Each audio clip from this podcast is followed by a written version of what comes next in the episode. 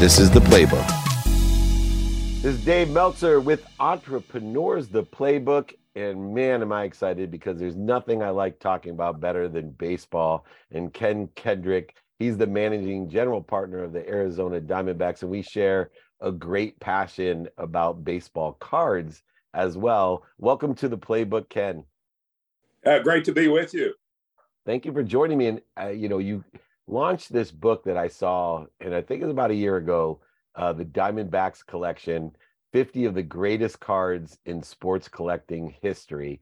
So I'm going to start with history. How long have you been involved in baseball cards? Well, I started, uh, as many, many young boys do, as an eight-year-old, uh, uh, collecting um, uh, with my friends. Uh, uh, lived in a small town in West Virginia uh, where I grew up, and uh, lived through uh, until Uh, went to college. But uh, the story with us, my buddies and I, going uh, on every Saturday morning at, at the time that this all began for me as an eight-year-old, uh, you could go and buy a package of five cards uh, for a nickel and get a piece of bubble gum to boot. So our moms uh, allowed us on a Saturday to get a quart, have a quarter, and uh, we could walk from where we lived in our little neighborhood down to the five and ten cent store in, in the business area uh, nearby. We would all buy five packages of cards, uh, open them all, stuff our mouths with gum, walk home and trade the cards on the way. So it started when I was eight. I love it. And so many other great entrepreneurs like yourself weren't as smart as you or your parents, because you actually seem to have saved some of those cards. And I have many family members who have given away millions of dollars of uh, an asset uh, called cards sitting in their garages or storage units. Have you been able to keep the cards from when you were eight, or were you? Yeah, I, I actually have a great story on that that I that I love to tell, is that all of us growing up uh, thought our mom was the best mom in the world. And that's the way I treated her. And that's what I said to her, uh, uh, said to my friends about her. And as an adult, I, I was able to uh, officially proclaim her the best mom in the world, because she kept my cards, and all of my buddies from those days when we were eight-year-olds, uh, their moms had destroyed theirs. So I do have uh, all those cards from that uh, time when I was a little boy. And fortunately, I had a younger brother. And, you know, the way that card collecting works as a young boy, uh, you collect for a few years, and then you define, uh, you find other things in life. And I had a younger brother, five years uh, my junior, and he collected for a period of years. So we had a, a collection, both mine and his, which as an adult, he granted me the possession of all of his cards and my cards. So I have about ten years worth from when we were boys. And then, of course, I've kept collecting throughout my life. So not only do you have uh, the best mom, but you have the best brother as well. So that's a... Well, I think there's no doubt of that. That's wonderful. Um, and, you know, I ran one of the most notable sports agencies in the world. In fact, the man who I took his job was involved with the Diamondbacks. Jeff Morad uh, was Lee Steinberg's partner. And I was blessed to take over for Jeff when he bought into the Diamondbacks and was president of the team. Um, but to that measure, I represented the Clemente family. And uh, through that process of representing the family and the Clemente Award, Uh, oh, wonderful. They didn't even know what the value of the collectible assets that they had is, you know, Jackie Robinson and Roberto Clemente hold two prestigious uh, places in the history, not only of sport, but especially of our country, and representing the great change and advancement that we've been able to uh, grow and learn with here in the United States. But you have a collection that consists of fifty of the highest graded and most sought, sought after cards. What do you think some of the distinctions, besides the P S A side, the, the grading of cards, which is constantly changing with digital technology and all types of other things, but beyond the quality of the cards, you know, what is it about certain cards that make them worth so much? The characteristics Uh, of a Honus Wagner, a Jackie Robinson, a George Mikan, whoever it may be, what are those characteristics that make them so valuable? Well, uh, of course, you you already mentioned several names that uh, are iconic um, uh, two baseballers, and then Mikan in basketball. And, and fortunately, I have the rookie cards of all three of the f- people that you just mentioned. Uh, uh, to, uh, when I get asked, which I do occasionally, what is my favorite card among all of those I have?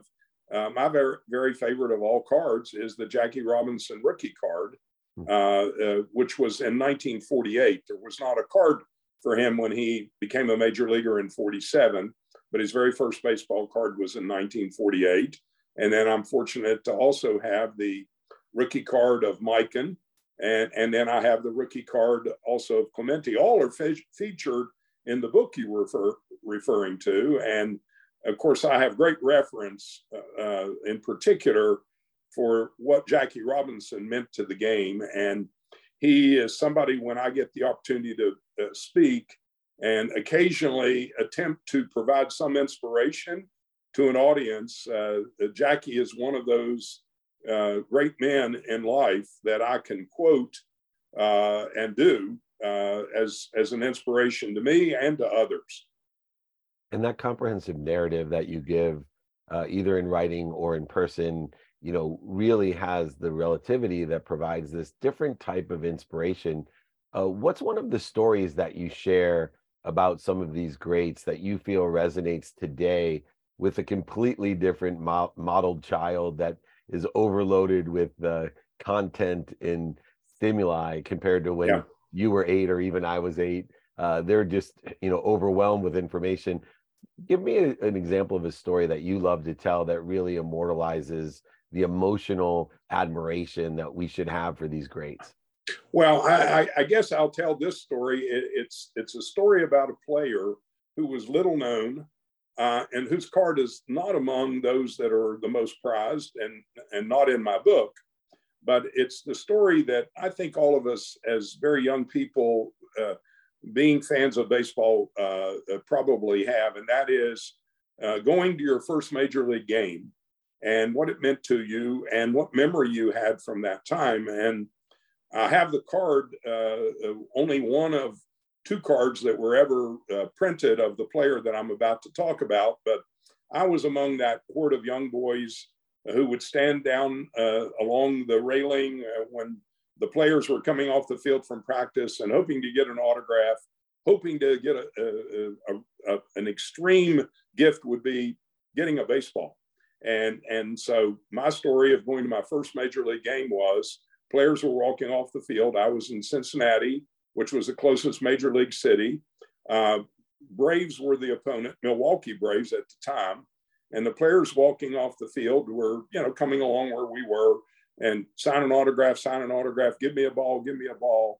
And this one guy kind of looked over at me and he reached into his glove and he said, "Here, kid, catch." And he tossed me a ball. And the player was little known as a player, never became a a player, that became a famous guy in, in the world of baseball, and his name was Red Murph. Now, do you know who Red was? I, I do, I do, but I'm a baseball historian, so I Well, and of course, Red's great a, a great achievement was after playing, he became a scout, and his uh, famous player that he signed was one Nolan Ryan.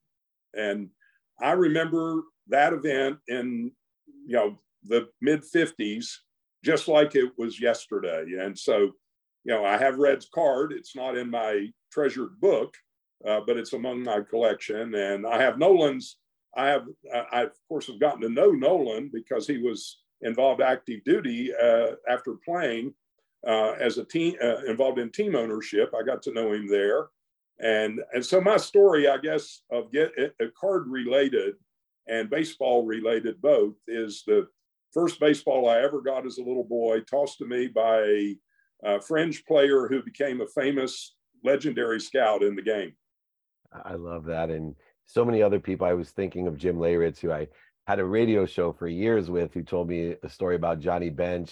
He was from Kentucky, so Cincinnati yes. again was the closest team to him. And Johnny, uh, uh, uh, Jim was actually an infielder, and jo- he had met Johnny Bench, and Johnny Bench told him, "Hey, son, if you really want to be a Major League Baseball player, the easiest and fastest way to the major leagues is to be a catcher." Ah. And Jim Layritz switched positions because Johnny Bench told him to be a catcher, and his dad, you know, was furious, saying, "You're a shortstop, Jim." And as you know, he uh, ended up doing fairly well uh, in the league as well. Now, well, um, not not only did he do fairly well, I, that's modest. I, my great memory of Johnny Bench, my dad was a diehard Reds fan, and after I'd become an adult and the Big Red Machine was around, I, I was able to arrange to meet my dad, who lived in West Virginia still. Me, uh, I lived in, in the Washington, D C area, and I arranged a weekend to meet my father in Cincinnati to see the Big Red Machine play featuring, featuring Johnny Bench. So it's a great memory with my father, the last time we were ever together uh, in a, at a major league game. Which means everything. And I uh, was born in Akron, Ohio, and Mom was from Dayton, so all the Reds, they called them Red Stockings fans in the yes. sixties and seventies, and really enjoyed the Big Red Machine in seventy-six, especially with one of the greatest teams ever to be fielded. Uh, but there's some entrepreneurial lessons in cards. You know, I use to teach my own children the collectibles that I have, and especially trading cards, to teach about entrepreneurship uh, and perceived value and bottom line. What are some of the key takeaways, or one of the key takeaways, if you want mind, in the entrepreneurial perspective? Because obviously you're a very successful business person, a great entrepreneur. Uh, I imagine there must have been some lessons that you've taken with you from your early days of trading cards that you still maybe even utilize today as a business person or an entrepreneur. Well, of course, in, in, in any world of collectibles, uh, uh, both scarcity of, of the collectible and and quality of the collectible are elements. So I the, the book that you referred to is, is all cards that are uh, highly graded. In the case of many of them, um, one of a kind at that grade level. And, and that drives value, uh, not only the player who, who, who he may have been, how great of a player he was, Uh, uh, how uh, there are a few like Nolan Ryan, even even uh, in the Nolan Ryan setting, uh, he was a rookie in nineteen sixty-eight or sixty-nine, and there is only one Jim Mint ten card of Nolan, and I'm fortunate to own it. And so a model of my collecting in terms of looking at how do you build value is, you know, find the very best, and find things that are rare. And if you can find a great player and one of, you're you're onto something. And value is, is contained therein. And then the market itself, of course, the, the recent years have been the rising tide lift all boats market, you know, where all cards almost across the entirety of, of, of, of all cards have increased in value. Of course, those that are the more unique, the more famous, the more rare have increased at a greater rate than the more average card, if you will. So the model of investing in anything is, you know, quality and scarcity, both. Yeah, I played that game. I was, uh, after I left Lee Steinberg, business partners with Warren Moon, and I probably have ten thousand Warren Moon cards in mis- mint condition. And, you know, obviously Warren carries that spirit of excellence that's reflected from a lot of the most valuable cards. But unfortunately, he was so popular during the time that football cards were so popular, they just printed too many of Warren Moon. So we yeah. uh, don't have the same value, uh, especially in the eighties with uh, Topps and others, as you know. Um, last question. You obviously have a lot of, you know, big partners in all types of sports, um, but everyone in your organization really is like-minded when it comes to giving back. And it ah. historically has been true of, you know, uh, my friends Dale Jensen and, and others that, that are there in Arizona uh, that you know, it, and it's a, a, a real tradition that I uh, am very enthusiastic about. But you really lead the way when it comes to your foundation and the mission, not just for you, but all your partners as well. You know, what type of impact um, are you having, the larger impact uh, for so many years, having such a primary focus on giving back uh, to the community? Well, thanks for the uh, thanks for the compliment on our giving back. As it happens, uh, we're talking uh, today, just two days after we had our uh, annual Evening on the Diamond uh, charity uh, event, uh, you know, a dinner and an auction. And uh, on Saturday night, we were able to raise uh, nearly three and a half million dollars for our foundation, and that's an extraordinary amount for, for an evening like that one. But our whole foundation is a centerpiece to the to the Diamondback organization. The, the phrase we use, D backs give back. And we have worked very hard at making that a part of our culture, with all of our uh, employees being engaged in giving back, all of our players and and and coaches. Um, you know, on Saturday night when we were uh, raising money, you, you know, you, you you couldn't help, if you were me, but have a smile on your face when you see the paddle raise and a ball player giving to a, a very worthy cause, and the manager of the team giving, and and and then those uh, at the more high end of the uh, pecking order buying pricey trips uh, that uh, they're going to enjoy going on, but uh, uh, you know, benefiting charity from doing so. So we have fun doing it. Uh, it it's a core part of, of, of our organization, and it is really uh, a centerpiece of who we want to be, because I think a sports franchise is, and we all say this, but you need to live what you say. And that is, you know, we're, we're a community asset, and, and, and we need to recognize that and need to embrace that and need to use that platform that we're lucky to have to embrace the community in ways that, you know, our economic uh, opportunity provides for us. Well, you have provided, just like Jackie Robinson and Honus Wagner, an iconic journey in three areas that I think so important in entrepreneurship, as you encompass someone that when people ask me, who do I look up to and as an entrepreneur? And although I think now the world's changed so much, not only with baseball cards, Ken, I think my most valuable, and I, you know, ran a pretty notable sports agency with Lee, so I have some really valuable stuff, including Clemente. But I have a poster of a guy named Gary Vaynerchuk, uh, his first book, number one of five hundred, uh, of Crushing It.